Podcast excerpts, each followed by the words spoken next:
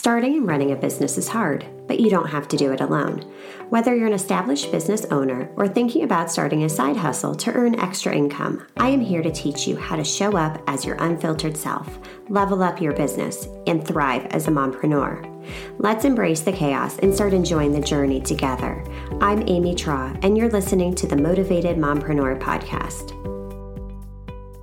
Today, I am joined by Jamie Milam. And today's discussion, we are going to dive into a figure it out mentality, something that we could all benefit from. So, without further ado, welcome in Jamie to the Motivated Mompreneur podcast. Hi, Amy. Thank you so much for having me. I'm excited. Yes, so glad to have you and have this discussion. So, give us a little backstory about yourself.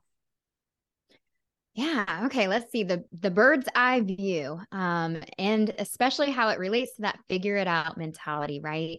Uh, so I've been on my own since I was 15 years old, um, which that immediately is the space where I think that that kind of stemmed. Um, it probably goes a little further back than that, but uh, really, you know, when you're on your own, at 15 and you're having to kind of figure out how to navigate things, you know, at the time filling out Medicaid forms so I could have health insurance for myself, you know, things of that sort. Um, but then going forward, I found out at the age of 19 that I was going to be a mother. Um, and so that in, initiated me overcoming drug addiction because when you have no boundaries and you're out there figuring it out, you're finding ways to numb everything and you're just off on the wrong track, right? Uh, so when I found out I was going to be a mom, I said, I've got to change where I'm at because if I'm going to bring this little human into the world, well, obviously I can't keep doing what I was doing. Um, and due to some previous circumstances, that led me to starting my life practically over. I had to rebuild everything um, from a single Rubbermaid storage tote, like the type that you put your Christmas decor in. I picked one up at the Goodwill when I wanted to pick up some baby clothes. And so I came, I went back to my hometown and had to figure it out. And so, yeah, so that's where it started. And, you know, here we are almost, you know, about 17 years later. Um, he'll be 17 next month, just blows my mind. But um, yeah, I've noticed a pattern of that started to lead me into reverse engineering um, everything. You know, I I worked two jobs. I went to I went back to college after my little one was old enough to go to like half, you know, day school. And so if I was going to go to college, I was like I want to be done with this sooner than later. So I took on a full schedule. 15 hours a semester, three semesters um, a year. Yes, there are three semesters. The summer counts. Um, so, you know, navigating two jobs, a full, you know, educational schedule and being a single mom, you kind of have to get good at planning and juggling all of the things um, and the people and the moving parts. And that ended up becoming uh, what started off as kind of a survival skill, ended up becoming a skill that I then ended up putting into everything that I do. And I didn't realize that uh, until a couple years ago. And so now I'm using that to work with other entrepreneurs and helping them kind of reverse engineer their goals, you know, their big ideas and get them into a very strategic plan so that they can hit them with so much less overwhelm, so much less overwhelm. Incredible, because that is something that I think most of us, as moms, as mompreneurs, we feel overwhelmed a lot, a oh, lot, yeah. no matter what stage of business you're in. You know, each stage can be overwhelming. So the fact that you took such crazy circumstances and turn them into a thriving business, I mean, that just shows the possibilities. You have yeah, the grit it, to figure it out. Man, and it's been quite the journey. You know, I mean, it, it started off kind of the entrepreneurial mindset started years ago. I actually was working at a pharmacy and I started, I had the opportunity to develop a marketing department for this uh, small business. And then the the business across the street saw what I was doing, asked if I could come and help them. And so I started to do that. Then I moved into a little bit more of a sales space and then I moved away. So then we moved to Charlotte, North Carolina. I got into medical sales and uh, a few years after that space, I decided it just had some toxicity to it that I needed to get out of. And I was the national director of sales. So I was dry i was uh, visiting different states on a regular basis every single month i was traveling to other territories my son started uh, football and so I was not home enough to be able to make it to some of the practices, to some of the games. And so very soon after he started uh, seventh grade and started doing football, I realized, okay, I've got to make a change. And so I got my real estate license um, and dove headfirst, sink or swim. And um, that right there was, you know, when you're 1099 and you're replacing already a six figure income, it is sink or swim. You have to figure it out. And a lot of that is is the space that I learned the skills and started to recognize that you you are exactly right. No matter where we're at in our business, um, especially as an entrepreneur, there's always a time that we're wanting to grow or launch something new. And when things are running really smooth, you know, life happens and then throws something at you at home that was unforeseen Sometimes it's not a thing, it's four things, then two things in your business. And next thing you know, everything was smooth. And then we're extremely overwhelmed. And we had this big idea that we wanted to do that we felt really energetically aligned with, but we're just too overwhelmed to get into the nitty gritty and we eh, to plan it appropriately. And that's what I want to say is like all of these things, like we all start something because we feel called to do it. We want to serve others. Um, and hear me when I say I think that starting rather than getting stuck in analysis paralysis is always the way to go. We've got to start somewhere. You're allowed to pivot. Your seasons change in your personal life, and it only makes sense that your business goals will change as well. But as we get ready to launch new things, sometimes we can see that end goal really clearly like we know what it is but we can't think of what are the actual like KPIs that we need to hit so that we know that we're on track for it you know how can we get really clear and purposeful about the roadmap to it especially if we have a team especially if we have a virtual team right? So we need to have deadlines put into place so that everybody is staying on track doesn't feel like we're micromanaging anybody. When we know what the deadlines are with the milestones along the way, then we start to feel so much more relieved because then we can plug them on our calendar. We're not like, where are we at with this? You know, like, are we getting there? Are we on track? Is this even working? You know, I mean, and it's the same with our overall financial goal, right? Like our revenue goal. Is your revenue goal your goal? Did we get really clear about it?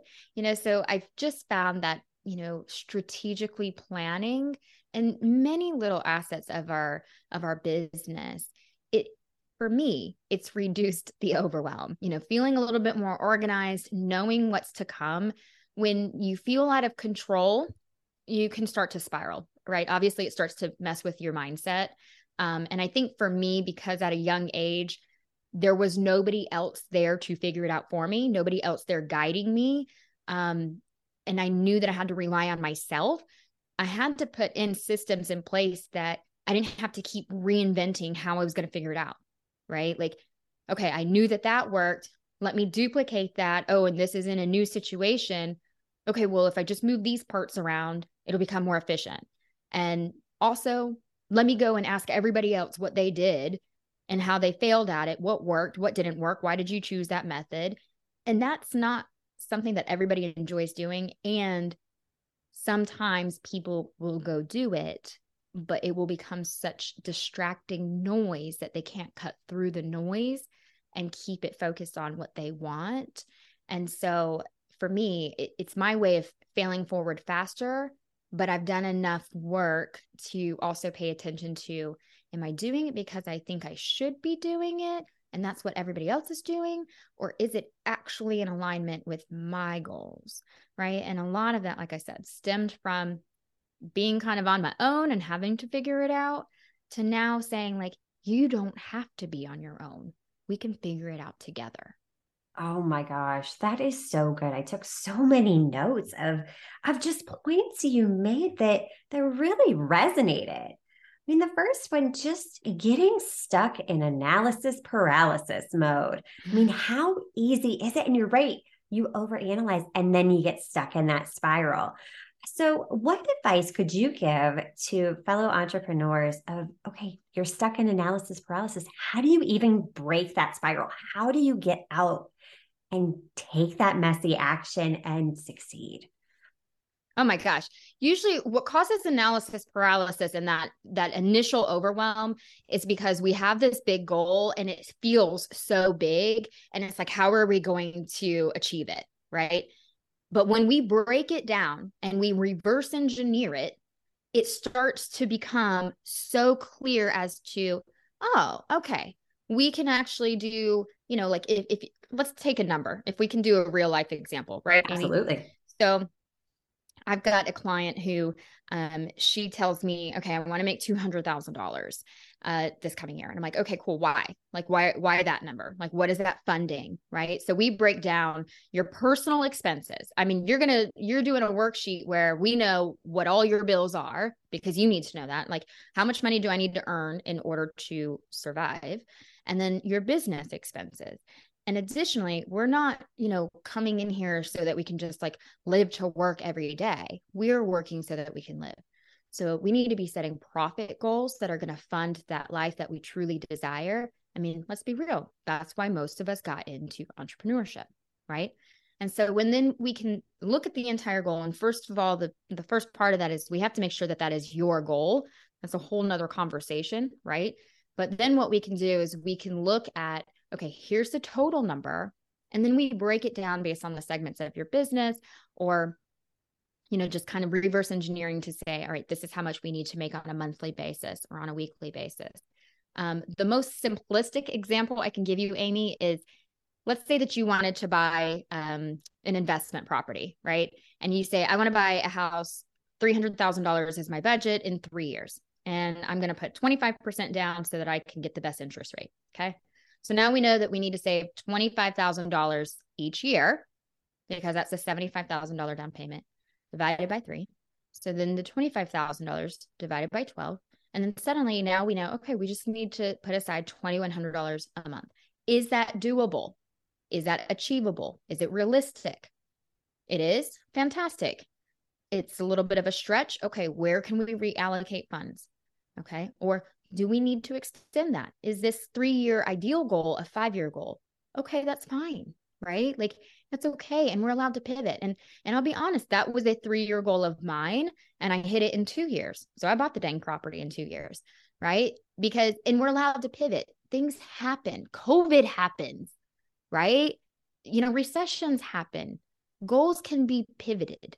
But when we look at something that's so big and it's like, oh my gosh, I want to get 10,000 people there or whatever, like we have to just break it down, chunk it down. What what are we doing this week to get there? How is that feeding into the milestone that we need for this month? Right? It's not just like a race to the end point. Yeah. And then it becomes so much more realistic and doable when you're not just looking at this big, scary thing, but you're saying, oh, okay, that's not so bad. Yeah, I can do that. Or, like you said, you know, pivot and reframe it. Okay, well, maybe it's not going to happen within that initial time frame, but can we make adjustments to it? You're figuring it out. You're mm-hmm. thinking at it about it from that that bird's eye view and really diving in. And I love too how you mentioned KPIs because I think that's something a lot of people neglect, but is one of the most valuable things you can do as a business owner. That's how you know exactly what's working, what's not working. So, what are just a few simple KPIs that you recommend your clients track? Mm, I love this, right? conversion. So it's so funny. I i don't like numbers but i love numbers. I'm like i don't know how to say that other than i like data right? The data tells us a lot and that can be in any space. So for me it's we need to obviously track our expenses. We need to track um, our number of transactions uh, every single week right we and that and that could be something different for several different industries But um, we need to track our number of transactions. I also recommend to my folks that we track where the source of that came from. And the reason for that is because if we want to scale our business next year by 10 or 15%, it's going to be really important to go look at that data and say, where did the majority of our leads come from that fed into those closed sales? Right. Because you're likely going to have somewhere around the range of you know five to seven lead sources but you're going to have very clearly a top one to three right? So if we're going to increase our business by 15 to 20% then we need to be able to go back and say where are we going to double down our efforts to do something that we know is working and get really good at it? And instead of focusing all of our efforts on all six or seven different methods right? Let's focus our energy and efforts on these top you know, two to three. And that way, the ancillary audience will still come in. But if we're not tracking where we got our business, you know, how did they find us? What's the lead source? And then kind of what was the time frame? You know, how long were they in our cycle? How many touches did they get? And this does change. You know, I work with a lot of people that work with um clients or customers directly in some space and that might just be you know face to face like um, service related uh, such as real estate agents. And it could be like online providers, coaches, things of that sort. Um, not typically brick and mortar, but still, you know, you just want to know where that is. It's the same with your marketing dollars. Where are we spending our marketing dollars to get our return of investment? You know, so eh, same with your your time and energy. Notate where you're spending your client acquisition time um, you know, your lead generation time. And, and what is the energy exchange that you're giving to that space? Because a return on investment is going to be a return on your time, money, and energy. It's not just the, the revenue that comes in, right? And so to me, tracking those numbers, right, is very important. And um, and I'll just give you a quick live example of that is um, let's take the same gal who had a $200,000 goal, right? And we're looking at it, and really her numbers added up to about 154 was really all she needed, including the things that she had said, you know, like this is what I'm, you know, working towards for my life by desire. And so I'm looking at it and I, I said, okay, well, then where's the 200 coming from? You know, and if we're scaling, then how are you spending that money? Where's that profit going? So then I had to go back and look at okay, well this was her personal and her business numbers. This is the amount that it would take to to survive personally in business. And I already know that she made more money than that last year. And so I said, just out of curiosity, how did you spend your profit last year? And she said, um, not really too sure, right? And I'm like, okay, did you have that much profit? So then it's like, now we have to go look at your profit and loss statement and come to find out the number that was on her business section did not match what her expenses were on her profit and loss right? So we have to track these things in a way that we're super aware of where we're spending the money if we're going to grow and that we're not just pulling arbitrary numbers out because we we want to be able to predict where our business is going to come from and how we're going to get there. Does that make sense? Oh my gosh, absolutely. I, I, love how everything you say, it just makes things clear because how often do we just ignore that data and what we think is reality in our business? And then when you look at the data and analyze that, those can be two completely different things. It's like, oh, I thought I was getting my my clientele from here. No, I'm not. Mm-hmm. And that way you can mm-hmm. really focus that energy into those sources that are generating revenue, those avenues where you are pulling those new leads in from it's beautiful. It's simple. Exactly. It is. It, here's the thing. Everything is simple. It's just not easy, right? right? It's like it's not easy when we have all the moving parts, and and we are talking about mompreneurs. So this isn't just the moving parts of our business. It's the moving parts of running our household. You know, of our children, of our spouses, our you know the our friend, our social circle, right? The things that we want to do to take care of us. Can I just keep naming all the things that women have on our plate, right? How do we then balance in looking at this stuff and staying on top of our business so that we can do it in a leadership way, in a way that will drive profit? Yes, ra- revenue drives profit, but we did not get into the business for revenue. We got into the business for what our profit can do and drive the life that we desire and quite frankly the life that we deserve right so it's like if we don't know how many leads we need to convert into this that will then convert into x amount of dollars then we're winging it I mean, we're just winging it and we're not sure, like, okay, cool. We hope that we get more leads, right? Like, where are we getting our best leads from? Where are we getting our most quality leads from? You know, how did they hear from us? Because that's again where we want to double down if we need a fast injection into our income, right? Right. And that's the pivotal point where you stop throwing the proverbial spaghetti at the wall and you get a strategy. You mm-hmm. reverse engineer that goal. You have a strategy, and you can do this with your home life too. Say you're overwhelmed with everything that you have to do with the kids, with your spouse, you know, all these things start looking at your home as the business too. Start running your home like you do your business. Like, why are we making this so complicated?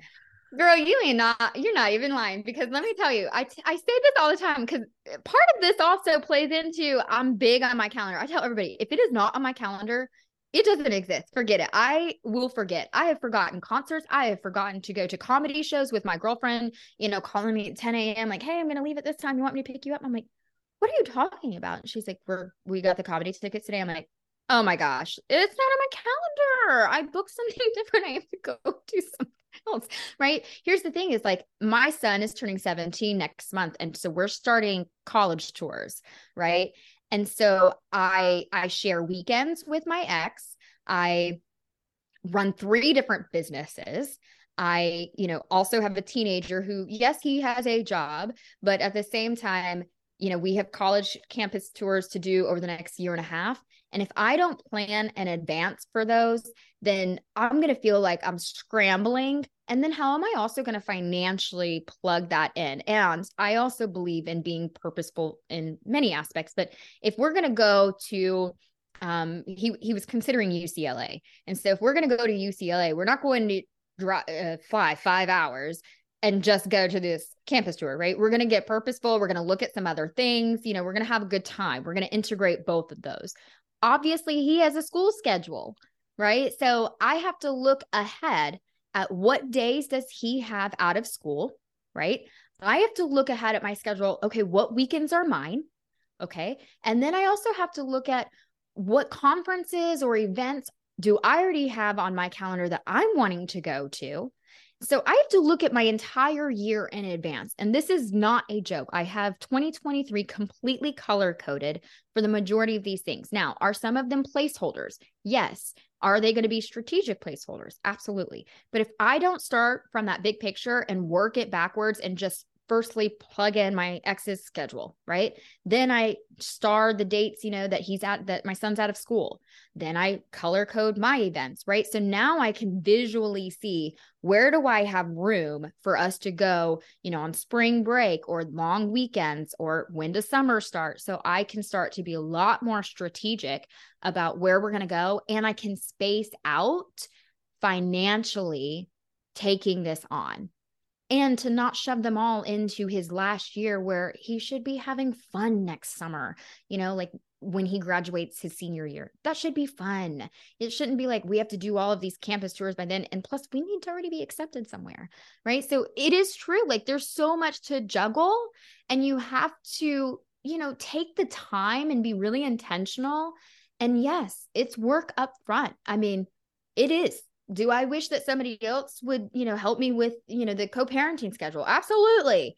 However, do I know it will get done if I sit down and do it? And it and that stems back from that like nobody else is going to do it for me. I just have to do it. I bring in leverage in other places. But if I didn't do that, I would be so overwhelmed and feeling behind and then I would waste money because I would book tickets last minute. I wouldn't book ahead for Airbnbs or hotels. I would, you know, spend more money the longer I procrastinated.